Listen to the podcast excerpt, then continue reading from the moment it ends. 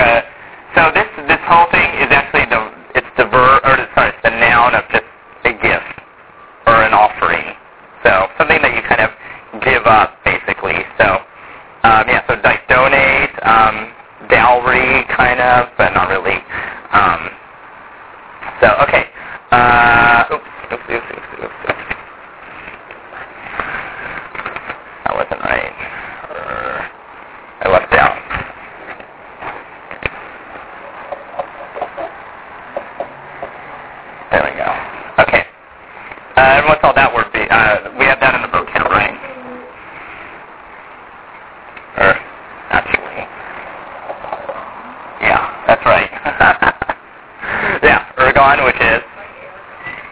Yeah. Work, exactly, work.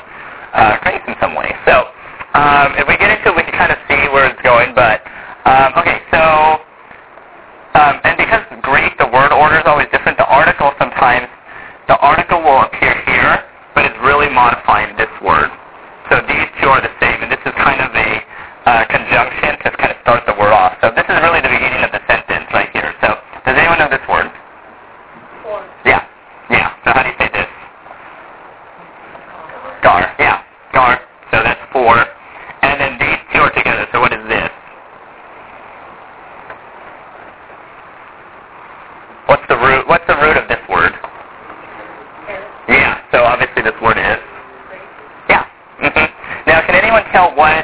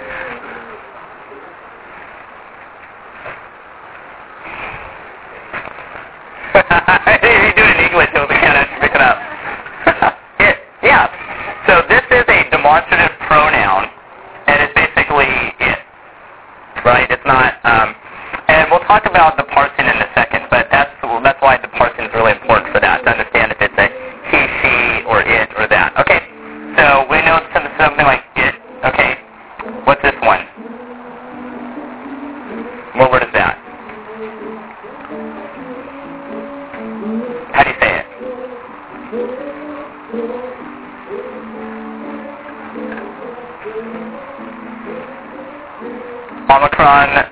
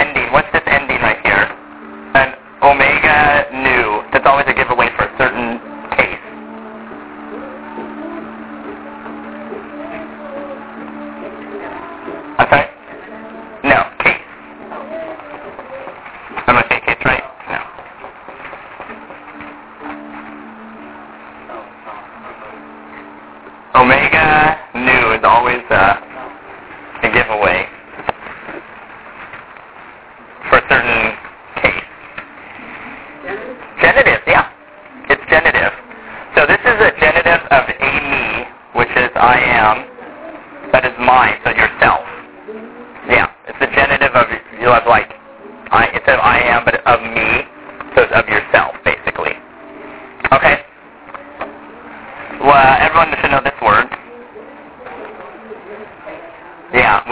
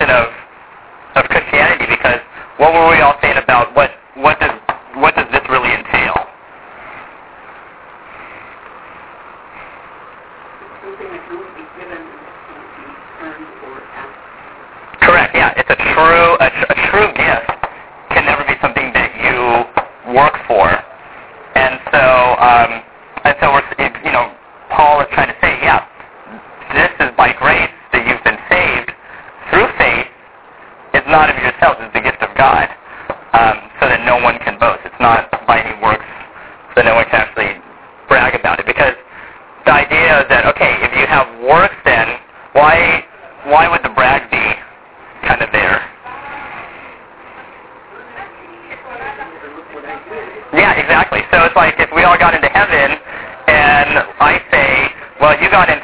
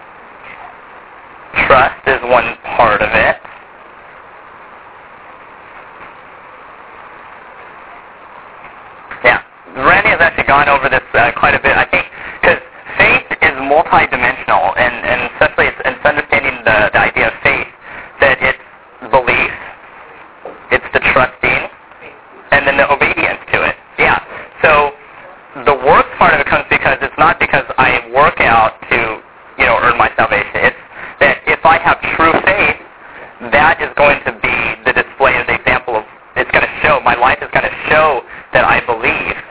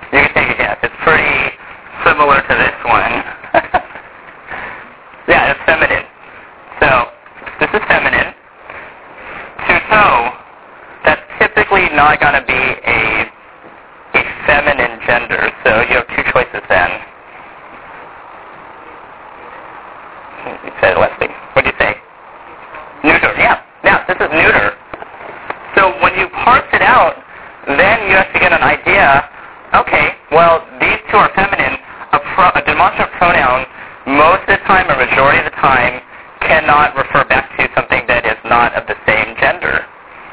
So that means it's not modifying this thing right here. So then what is it modifying?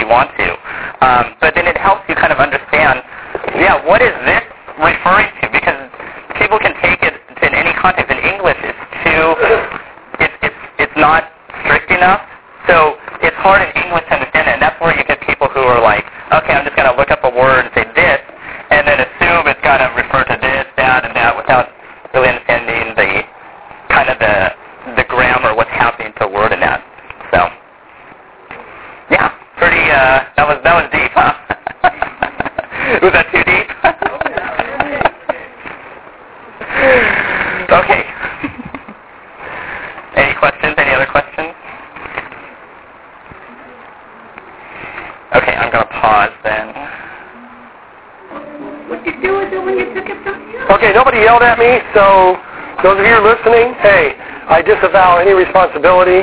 Um, look at Wave Bible app on Apple's store, and you can get a free parsing uh, Bible study app. And I'll let you play with that and contact me if you have any issues. So, talking about the texts themselves, we are not going to get into textual criticism. Um, but you do need to know what it is because you're going to find every now and then you're going to run into an issue and you just need to know why.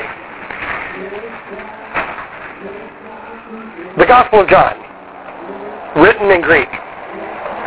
The letter to the Ephesians, written in Greek. Handwritten, by the way. Some of Paul's other letters, uh, by the way, how do I know they were handwritten? Because there wasn't anything else. okay. Uh, some of Paul's letters are actually signed by Paul at the end. See, I write as I see the big letters, which has led to the thought that Paul was um, had visual problems, so he had to write real big to be able to see what he was doing and what he was writing. Um, who knows? We don't have what they wrote. I, by the way, believe I know why and I've shared this with some of you probably. What what would happen, do you suppose, if there was a scroll or a, a set of, of papyri pages somewhere of the Gospel of John? It would be worshipped. And by the way, within about three years, there would easily be 10,000 of them. All original. I mean, look at how many different crosses there are across the world. It is astounding. Jesus could have been crucified on a daily basis from the day he was to today on the number of crosses because people not only fall into a kind of idolatry, but people also defraud each other. And so, personally, I think God did this on purpose. I don't think he let there be. What we do have is an enormous number of fragments, quotes, and then the further you get, whole documents. And compared to other texts, so much evidence for what that letter was, for example, from Paul, that by the modern standards that we use, C.S. Lewis, who, by the way, as an academic, he was not an author by profession. He was uh, a philologist. He was a literary academic. This is what he did for a living. And he once wrote that there was more evidence for the legitimacy of the New Testament for the reliability of the New Testament documents than for anything by Shakespeare that we've got. Literally only one quarter of the time away. That's the word is used over overused, I believe, but I think it is probably applicable. It truly seems miraculous, and I believe it is. By miraculous, I mean God stepping into the natural order and doing something to make sure this happened. I believe the Holy Spirit not only gave the documents, but preserved them for us. And there's literally nothing else that we've got, not only from the ancient world, but seriously, 500 years ago, that we have this kind of massive, overwhelming evidence for. However, that said, how did we get it? Paul wrote a letter. Somebody looked at Paul's letter and said, you know what? More people need to read this. And we need to have it so we can read it again and we can remind each other of it. So I'm going to copy it and send a copy along with whoever when they visit Eastern Asia Minor. And that kind of thing just kept happening and happening and happening and happening and happening until there's literally thousands of copies. And that, by the way, was not at all unusual. Any kind of formal document would have that. It's much like us cutting and pasting and sending it to each other, only for them, they had to actually physically write it out. And remember, this is still uncial. Okay? Which means that not only are there the human error factors, but there are also the times when they're looking at it and trying to decide what it means, and every now and then might say something different. So you see variance.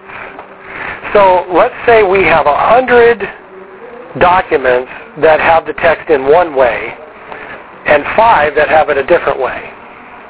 What would you conclude from that?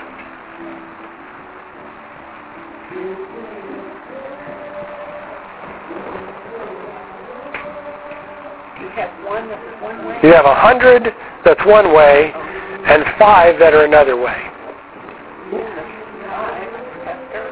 Okay, you're, you're going to trust the five less, right?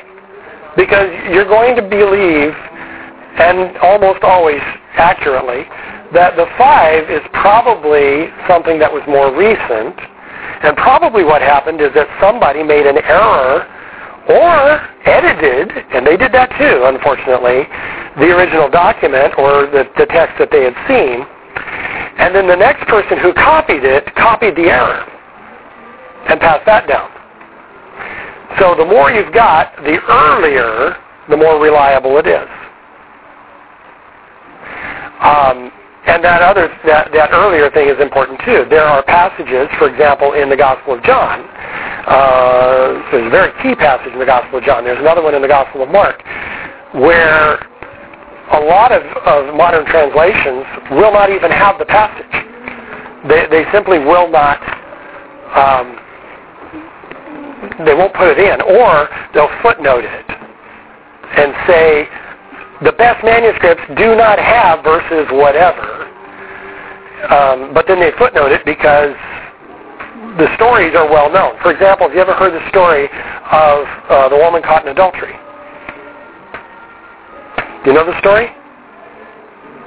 Jesus is, is teaching, and some Pharisees who are very clearly trying to trip him up because he's got this nasty habit of forgiving people, um, they bring a woman, they said, was literally caught in the act of adultery and dragged her and, and threw her at Jesus' feet, which which probably means, by the way, that she's either nude or uh, disheveled, um, because caught in the act means just that.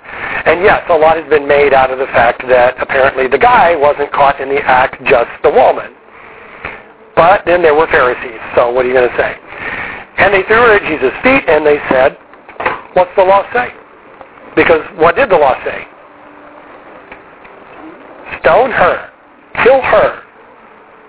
And Jesus said, you're right. That's what it says.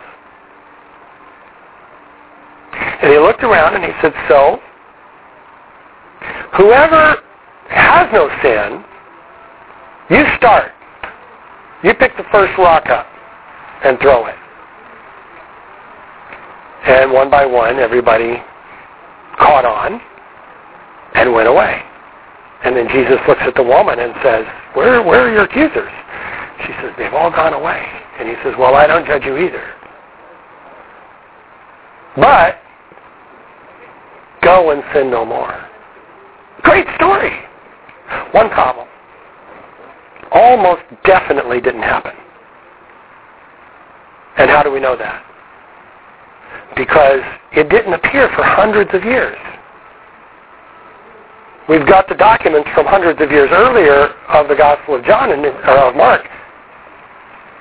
No, that one's John, and it's not in there. And then all of a sudden, was it fifth century? hundreds of years later, all of a sudden, ta-da, there it is. So almost certainly, someone inserted it. Now maybe it was an oral tradition that had passed on. And in that sense, maybe it did happen.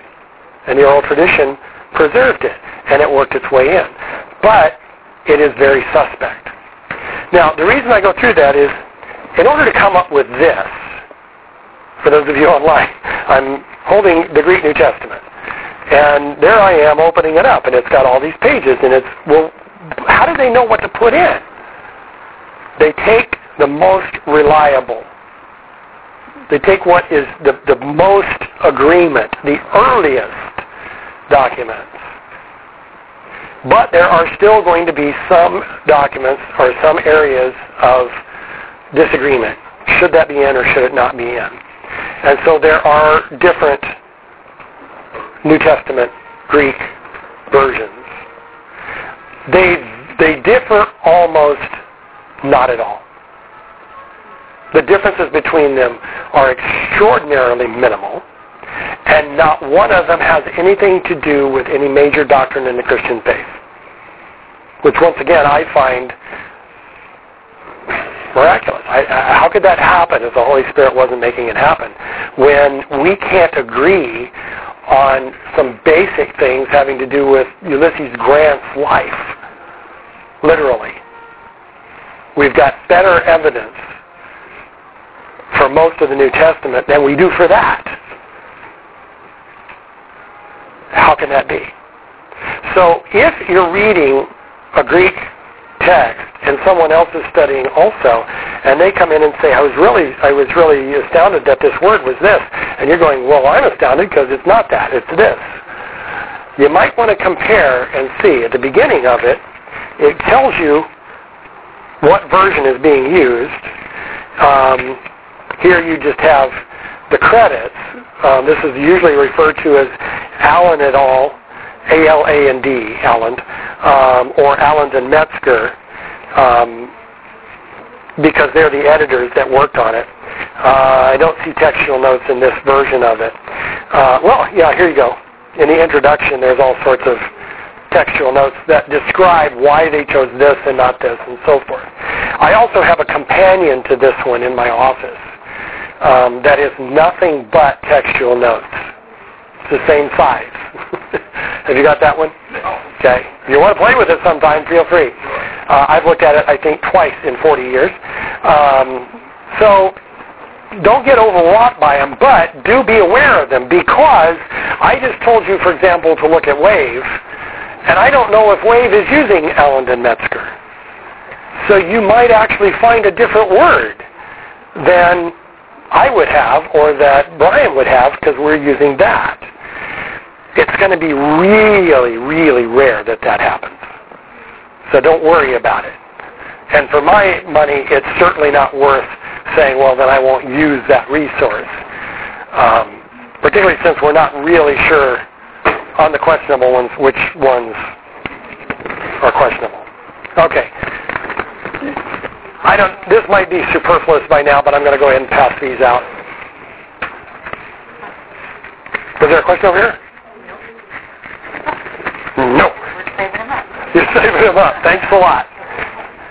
We're just going to destroy you all at once. It's like Randy's final exam. Just remember my favorite answer is what?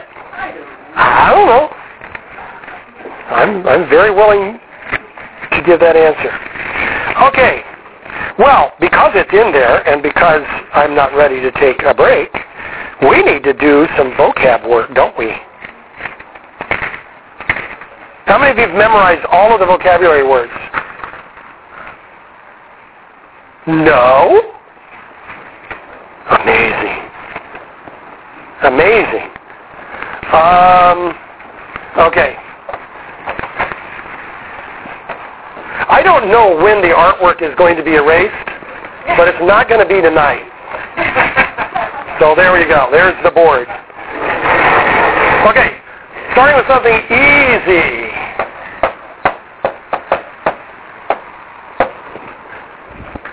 What is that word? What? Almost definitely not ang. Well, who knows? But the, the two dominant systems don't have a hard A.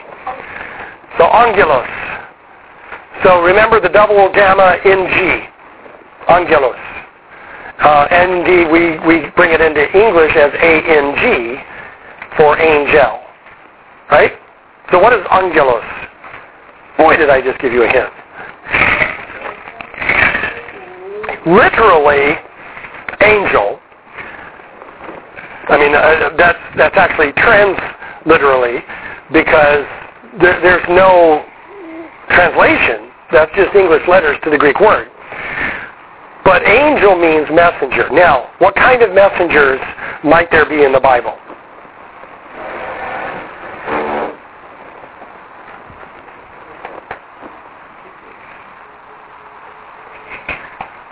No, it's not a trick.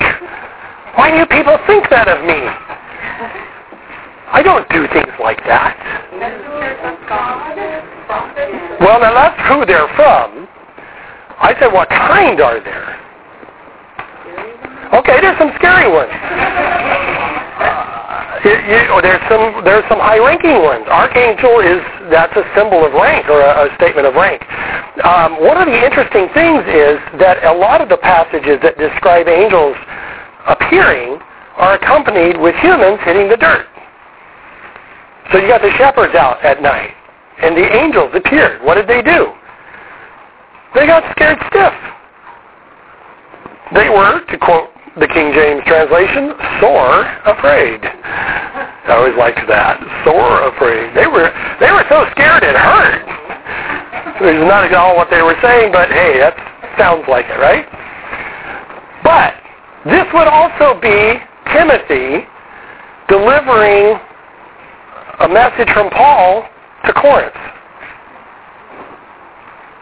And this is why when we try to have a theology of angels, as some have, have tried to do, we run into a major problem. The biggest problem, by the way, is the Bible says almost nothing about them.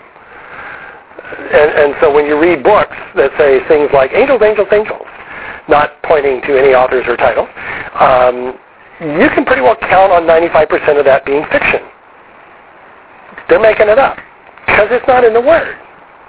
And if you like fiction, then go ahead and read it. But don't believe it's it's inspired. Okay. Um, but there's another problem, and that is that we have a tendency to, to look at the one thing and, and then assume it about the others. What's an angel look like?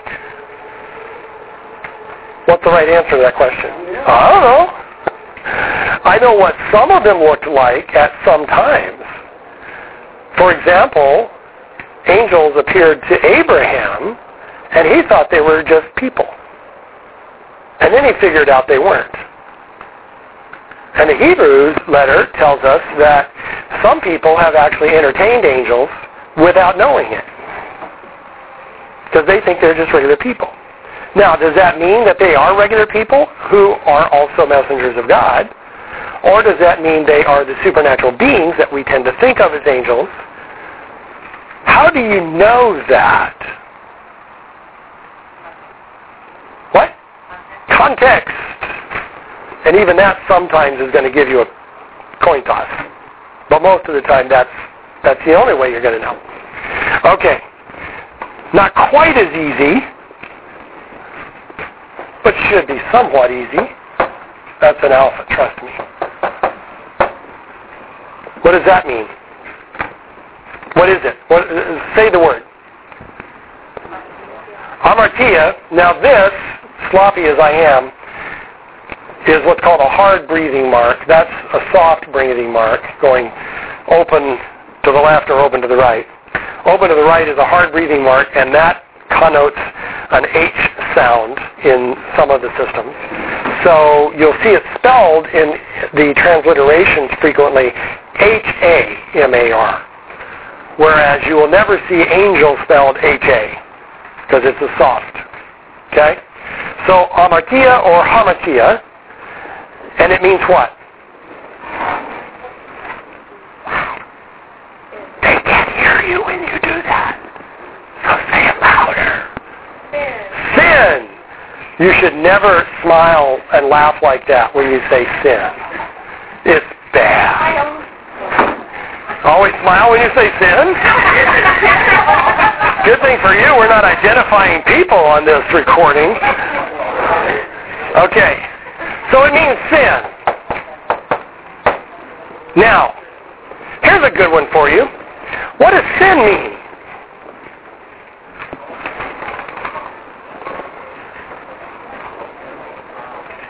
Missing the mark? What did you say? Wrongdoing. That's kind of what we would normally say, or disobeying God. You said missing the mark. Where in the world did that come from? Unrighteousness. Unrighteousness?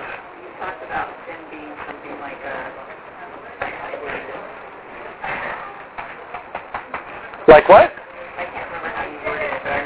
I can't either. okay. Missing the mark is a, a, a, a marksman shooting at a target. Yeah, remember that this is 2,000 years ago, so you don't do that with your finger. That's right. Pull the pull the bow back. There you go. Hitting the mark is hitting the bullseye, it's hitting exactly what we are to do, what we know is right, what we learn is right. Right. And when you miss that, you are Okay. not doing what is right. So where'd you get that? Probably from that word meaning something about Greek archers. Where'd you get that? I'm learning interpretation. No, you're not learning interpretation. If I can interpret what you're learning. See what I did there? What you're learning is vocabulary. Yeah, well, that's what I'm... That's not I interpretation. know, I know, I know. Yes, but. Sidebar. What I just did there, I did not mean to be pedantic. I cannot tell you how many people have argued with me about scripture passages saying, but that's just your interpretation. No, I'm sorry. That's the definition of the word. It's got nothing to do with my interpretation. Now, whatever I do with it, okay, that's my interpretation.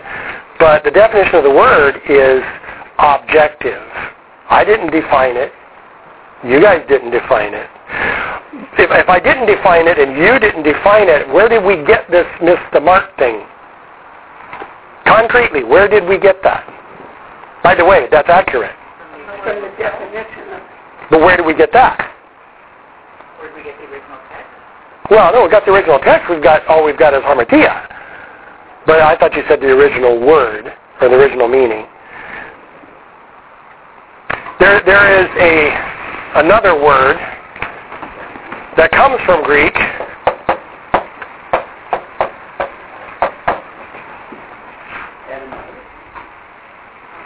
Etymology.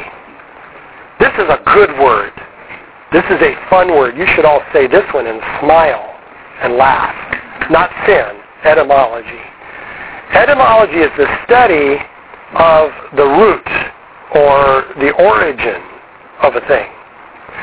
And in this context, it's almost always applied to the root or origin of the word.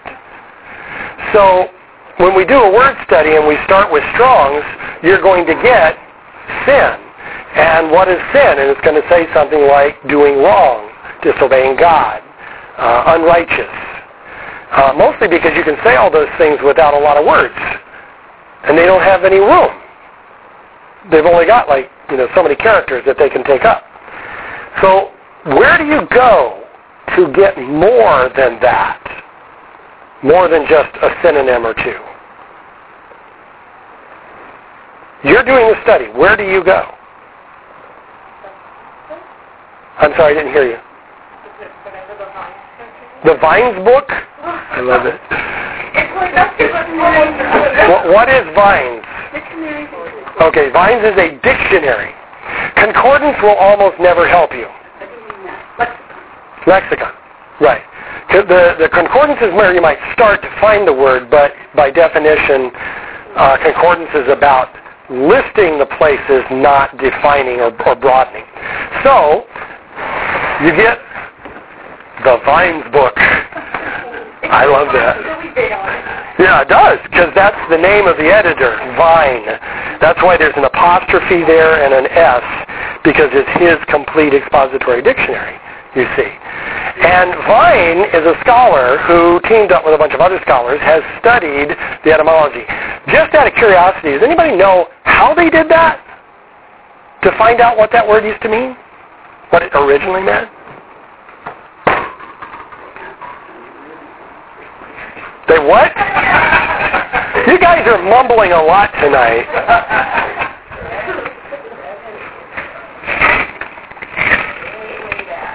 To what?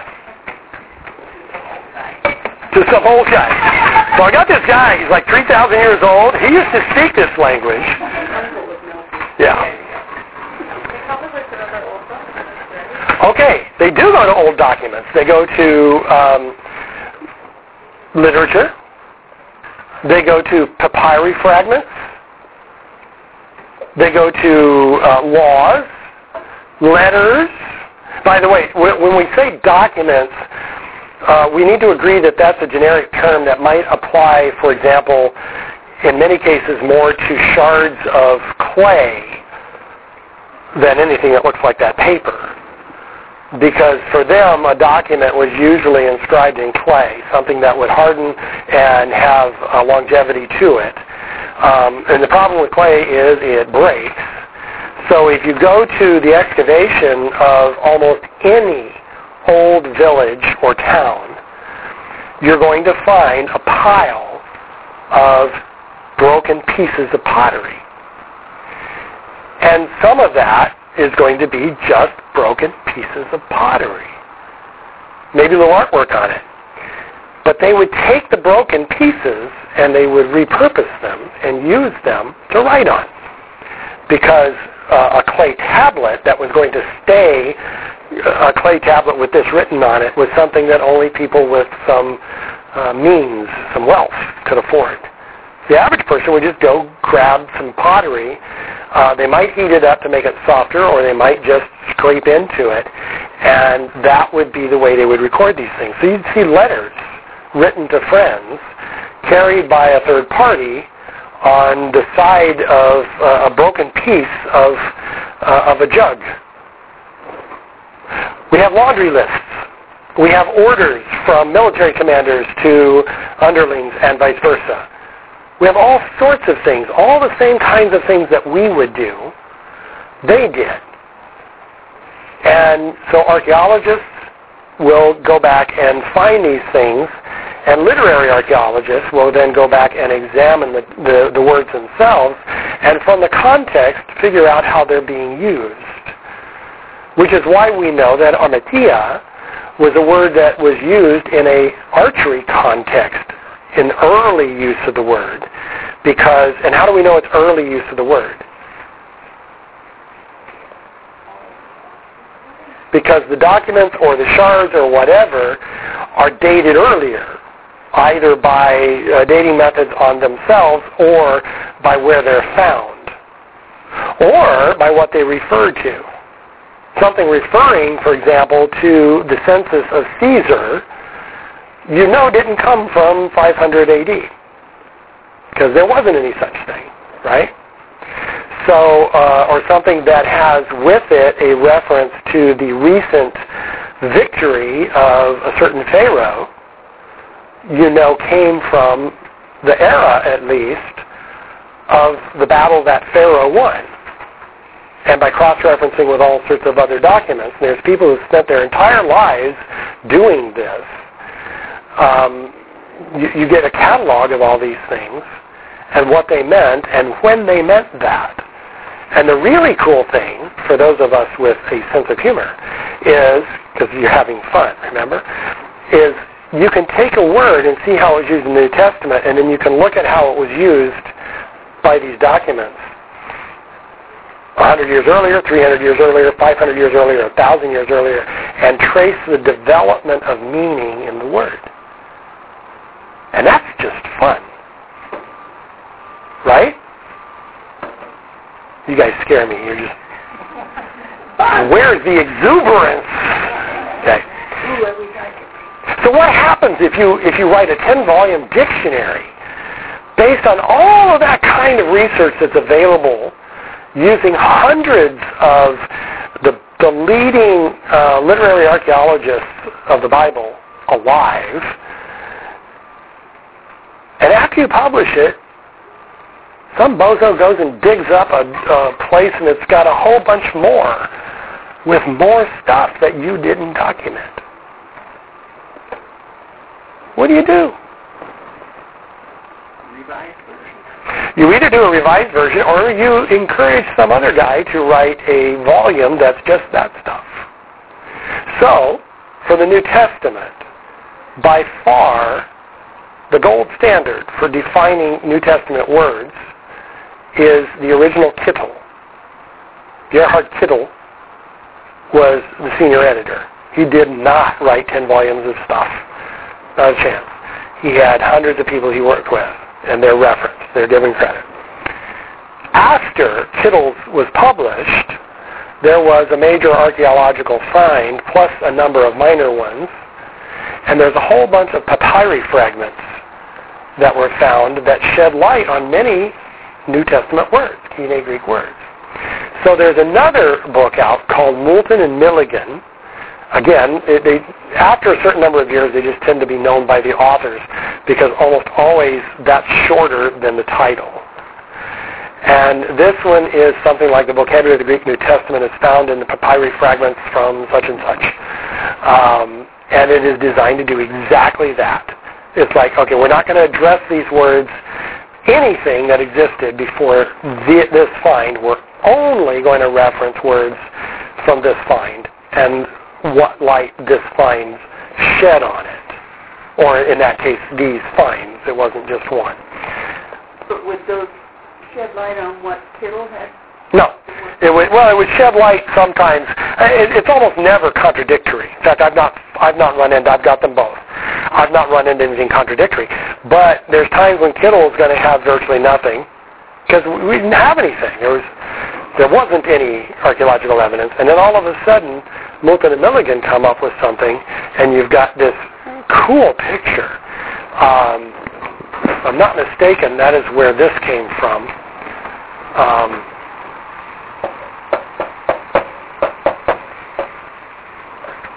which language am I writing in? Okay, you say that?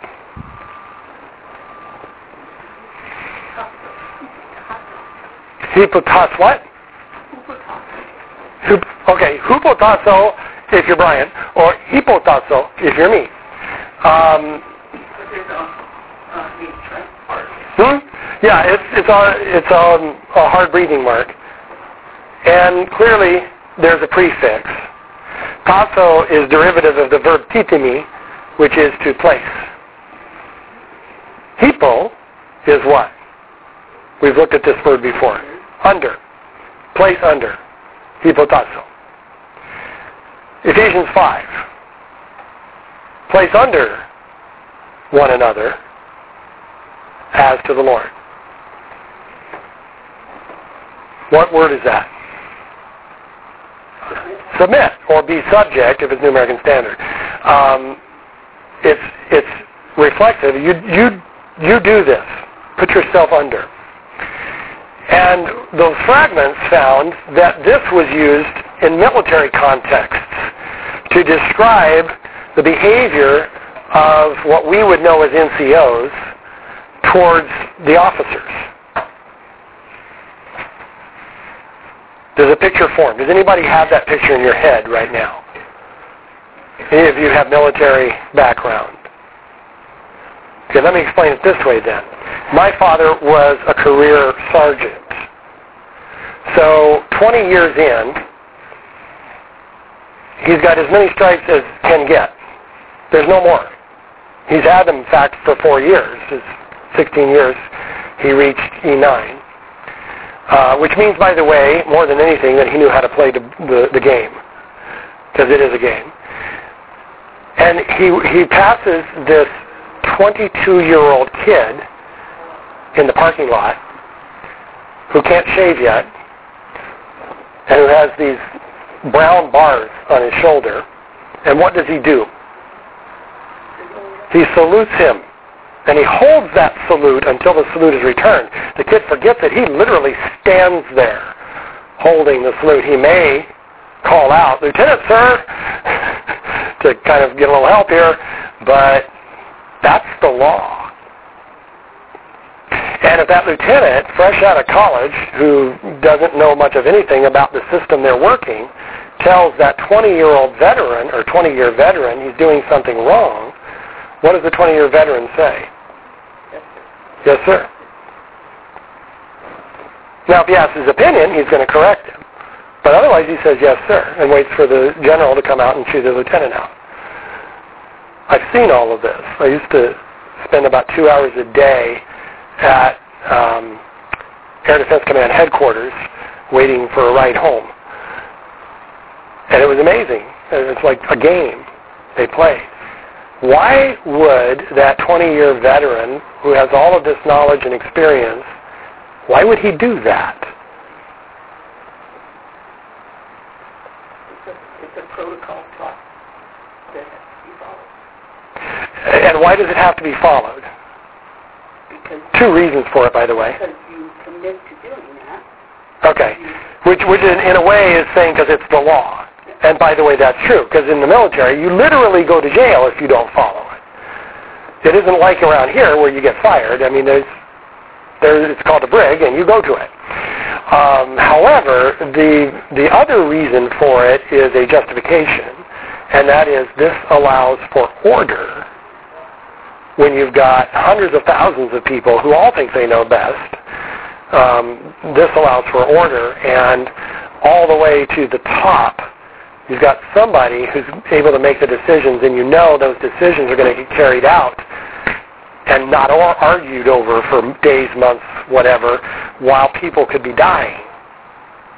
Because ultimately, no matter what you're doing in the military, it's about war. That's what the military is. Does that make sense? So the respect for um, the range of that person. Or the system, if you will? Yeah. But now you're saying the young guy saw all the um, what he had on his sleeve, right? So, so by his experience, Well, I've seen the young guys laugh at him. but they would do that just to not um, for the order of it that they've been taught. That, whether they The young guys or the older guys? the young guys. No, the young guy often made the mistakes. The young guys were the immature guys, and they had rank on their side. So they would ignore the sleeve a lot of times. Okay. But then they were going to get chewed out by somebody sooner or later because ignoring the sleeve got them in trouble. Because the guy with the sleeve, to get there that long, knew what he was doing. There was a, one of my favorite stories about this is I was watching uh, almost exact same scenario except it was inside, and there was a lieutenant, first lieutenant. Second lieutenant is straight out of the academy or uh, college, just just commissioned. Second lieutenant is usually six to twelve months later, and uh, or first lieutenant. And it was a first lieutenant, and he was full of himself, and he was chewing my father out left and right because he had filled out this form wrong in a way that made it incomprehensible and useless. And the brigadier general who ran the office, it was the uh, ADC Flight Surgeon General's office, um, he just happened to be walking by, and he overhears it. And, I, and I'm, so I'm watching, I'm sitting over here in the corner watching all of this, and he kind of circles around behind so nobody sees him and is listening. And then all of a sudden he interjects himself and says, Lieutenant, what seems to be the problem? And the Lieutenant's like, you know, the, the sergeant's not real impressive, but this guy's got a star, so okay. And he turns to the general and he says, the sergeant doesn't seem to understand the process, sir. Oh, and you're teaching him? Yes, sir. Hmm.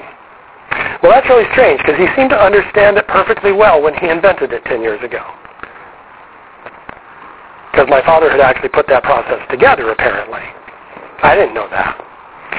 And the lieutenant all of a sudden started trying to clear his throat. You know, he's like, like, and then, of course, the brigadier general starts tearing into the lieutenant and explaining the usefulness of experience and perhaps you should start listening and things like that. All the time, my father's standing at attention. He hadn't been dismissed. He does not get to smile. You know. And then finally, brigadier general says, dismiss, sergeant. Turns around, goes back to his desk, goes back to work. Because you do not dare crack a smile. Now, by the way, he smiled plenty later, but not there. So yeah, it's respect, but it's not always there. It's enforced from the bottom up. It's not enforced necessarily from the top down, unless something goes wrong. Okay. It's not that un, uh, dissimilar to what our society wants to see when you get pulled over by one of those guys with the red and blue lights. Have you noticed the red and blue, by the way? That blue is deep. It is so cool. I want that for my motorcycle. It's illegal. You can't have a blue light like that on your vehicle unless you're a cop. But, it, you know, they go around like this, and, and you pull over, and what do you say? You say, you idiot, why'd you pull me over? Do you not know I'm in a hurry? What is with you? Do you say this? What do you say? Not, not if, yeah, if you're sober and not stupid. You say, good evening, sir. I do. Could be some guy 22 years old. He's wearing the badge, and by the way, he's also got a gun. Good evening, sir. What's that about? Do I respect him? I don't know him. I respect the office. Yeah. Show some respect for the gun, too, by the way. I, I'm not stupid. That's the, it's the same word. I place myself under. Now, apply that to marriage. That's why it so easily dissolves into this hierarchy, though, that, that we try to It does because we know this Western model and we want to absolutize it. So what we do is we reject anything in the text that doesn't fit it. Now we've gone over this text before, right? Ephesians 5.21 says what?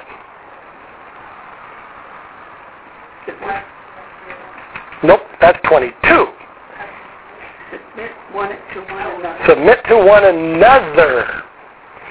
And that is precisely why you never hear that. Because it doesn't fit this. You know? It does fit, by the way. Here you got a brigadier general and a chief master sergeant.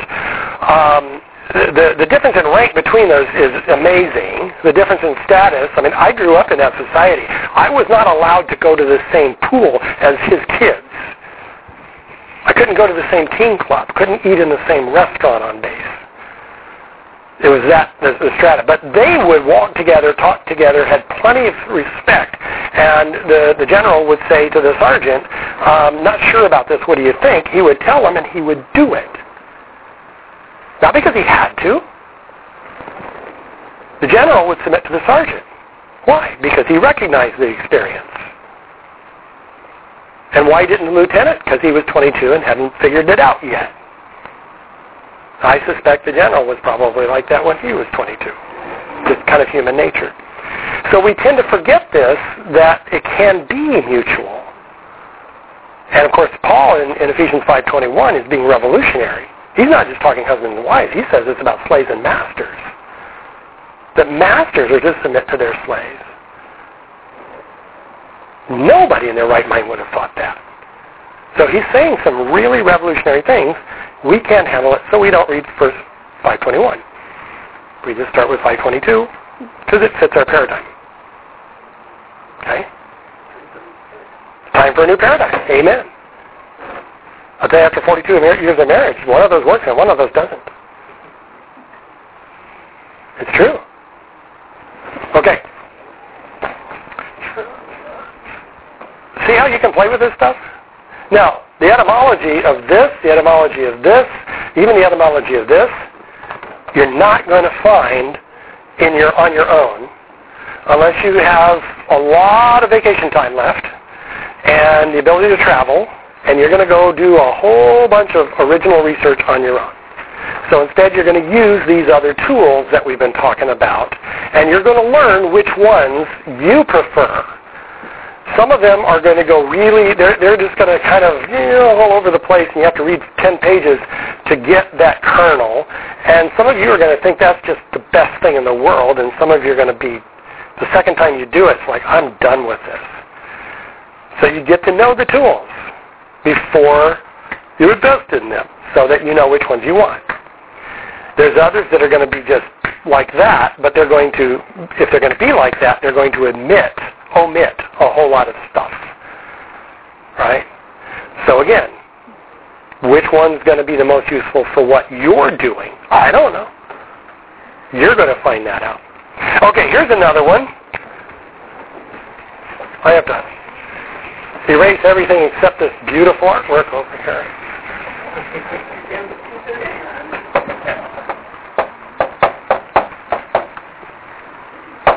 See if I got the accent in the right place. I did. What's that?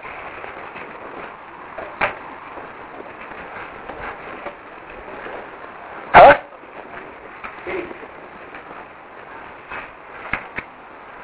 Syria. That's a lady. Yeah, you got to play with the the um, accent. It's on the yeah, it's on the last, second to last. Yeah. That's a lady. Penultimate. I'm just astounded I remembered that. Basileia or Basileia. Okay? What is a Basileia or Basileia? One of the things you can do in uh, just intuitively is figure out what what sounds like that. Is there anything you can think of that sounds like that? What? Basilica. Before we come to it, I want to illustrate something. Is there anything else? Any herpetologists out there? What? Basil? Is that what somebody said? Actually, I believe that would be basil, like the name. Is basil, is the herb spelled the same way? I have no idea. Okay, cool. What else? Because that's not herpetology.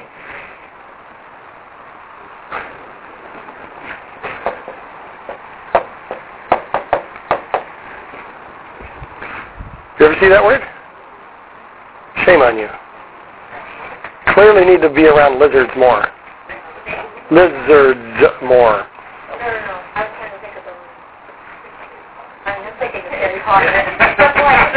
Yes, you shouldn't be watching that nonsense and trash anyway. I didn't watch it. I read it. Or that. I condemn it. There you go. Was that pontificating? Like my marker, that's my thing.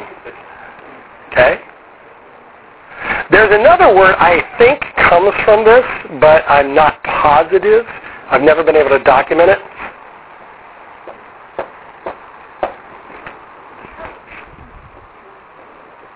Now, what is a basilica?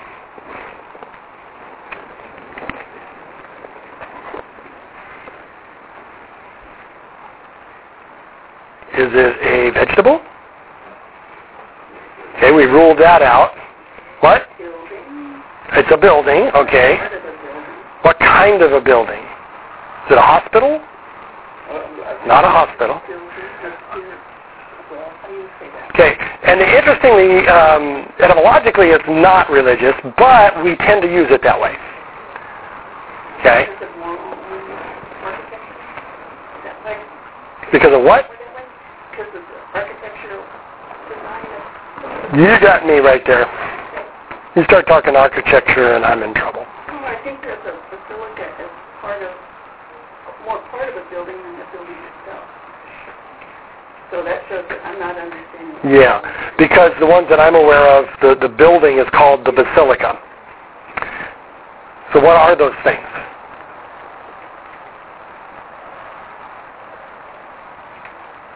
Okay, originally I meant a castle. But then it became the the castle, if you will, of a bishop or archbishop, um, and hence the religious context or context. Um, and by the way, remember that in for easily over a thousand years, um, the Western Church, and by Western I mean basically Jerusalem on to the west, um, believed that if you were high ranking in the church, you were a prince, you were royalty, and you should indeed live opulently. So what we would see as scandal, they would say, well, duh, of course they should be like that. So if, if it's a castle, a place where a prince lives, What light does that shine on Basileia? It is the kingdom. Yes. Um, now, there's an interesting study that is done on that, that it's not just about king, it's about what the king does. What does a king do? Generically, all kings. They rule. So, where is the kingdom of God? Where? Heaven. Heaven. So God has no authority outside of heaven. What? The kingdom here. Okay, so it's heaven and here. So the kingdom is wherever God's rule extends. Now, for a secular leader, you get a guy like, uh, oh, let's go famous, a fellow named Alexander. Started off in uh, Macedon, inherited Macedon. His father more or less united a bunch of city-states in Macedon, northern Greece. Uh, Alexander took it, added southern Greece, Achaia. Now he's united Greek, Greece. And then he decided, yeah, let's keep going. And he goes east. And basically unites under his rule. That word? All of what we would know as Turkey, later known as Asia Minor, all of what we would know as the Middle East, most of what we would know as North Africa, all of this that later became the Syrian Empire, the Turkish Empire, the Egyptian empires of uh, of uh, Cleopatra fame. Cleopatra was Greek. She was one of the descendants of the Greek rulers because Alexander had extended the kingdom, the rule, to all of those places. Had nothing to do with geography. Had everything to do with who has authority, more to the point, who has the power to back up the authority. And that became Alexander. So kingdom is wherever God rules. Are you in the kingdom? When we pray, let your kingdom come, and your will be done on earth as it is in heaven. Do you see what that means? We're not asking for the second coming. That's, that's not what it's, most people think that, but that's not what it's about. What we're asking for is God to rule us. Which, by the way, is a little bit ironic because the verb is in the imperative. Just threw that little fun thing in but no extra cost. Basileia. Oh, let's see. Oh, here's a good one.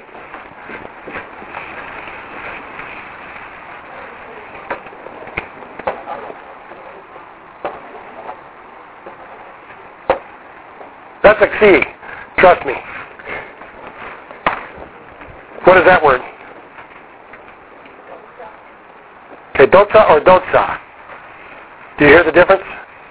The modern Greeks would, would probably give a bit of a z, hard z to it instead of a hard d.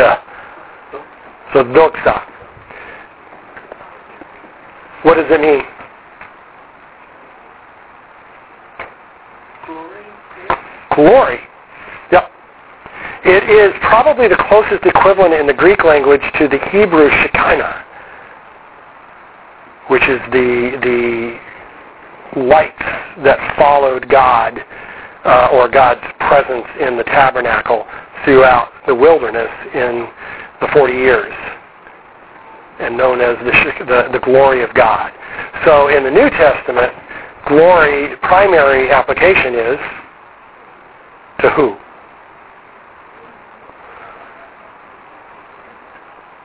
In the New Testament, the glory is primarily to whom? To God. Of course. Okay. Is all this making sense? And are you, are you having fun yet?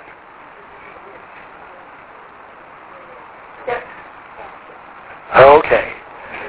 All right, we'll play with the words a little bit more later. Next week, when we put the words up, we're going to add different endings. So we'll combine recognition of the words with translating the word in the way it ends.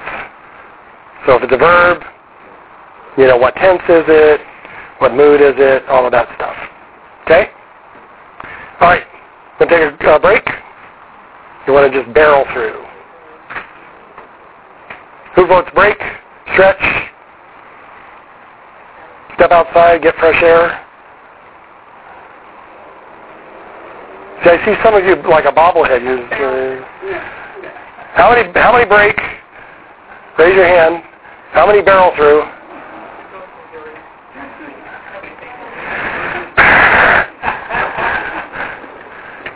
they do this on purpose. I do.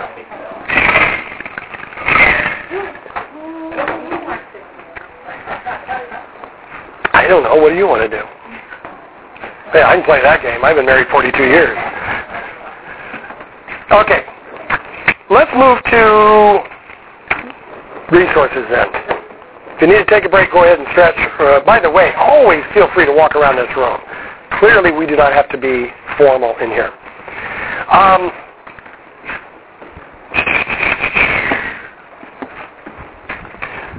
this is the analytical Greek lexicon.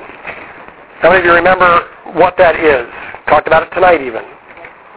Analytical Greek lexicon. So what does it do?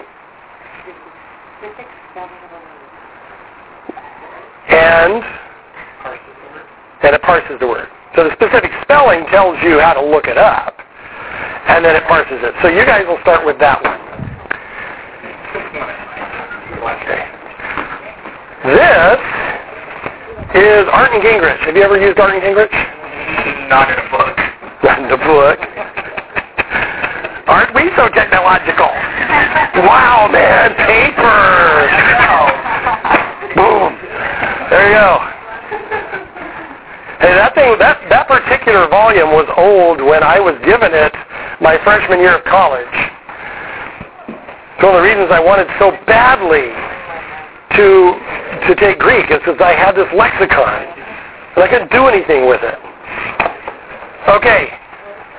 Are you going to join one of them or are you Um, well, first I'm going to call David and find out what Oh, okay. Well, in that case, I'll wait for you to come back before I give something to you. Okay.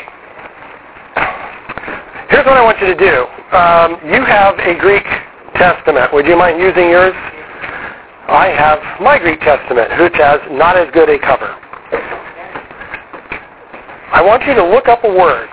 I don't care what word. Find a word in the Greek Testament and then look it up in the analytical and find out what word it is and parse it. Okay? And be ready to share that with everybody when you're done. You, on the other hand, are going to look up a word and find out what it is, what does it mean, and then, if you have time, because it might be pretty straightforward, you're going to look it up and find out where else it occurs, because this is a concordance of Greek words. Okay? Did you ever see one of those? Never seen that either. That's all displayed in the One of the interesting things Wave does is they actually have a concordance function for the Greek word. I, uh, I have not seen that in PC Study Bible. They may have it, but it's not user friendly if they do. So I was kind of excited about that today. Okay, you guys pick a word somewhere in the New Testament.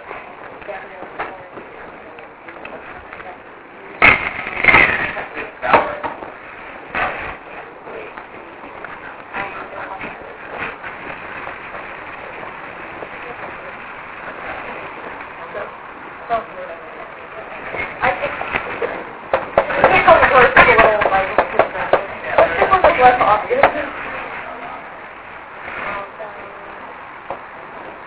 What's that?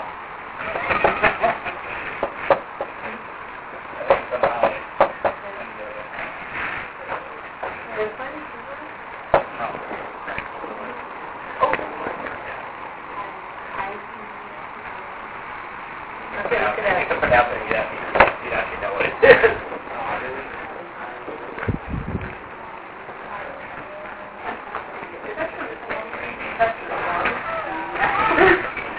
I can tell you how much, how much,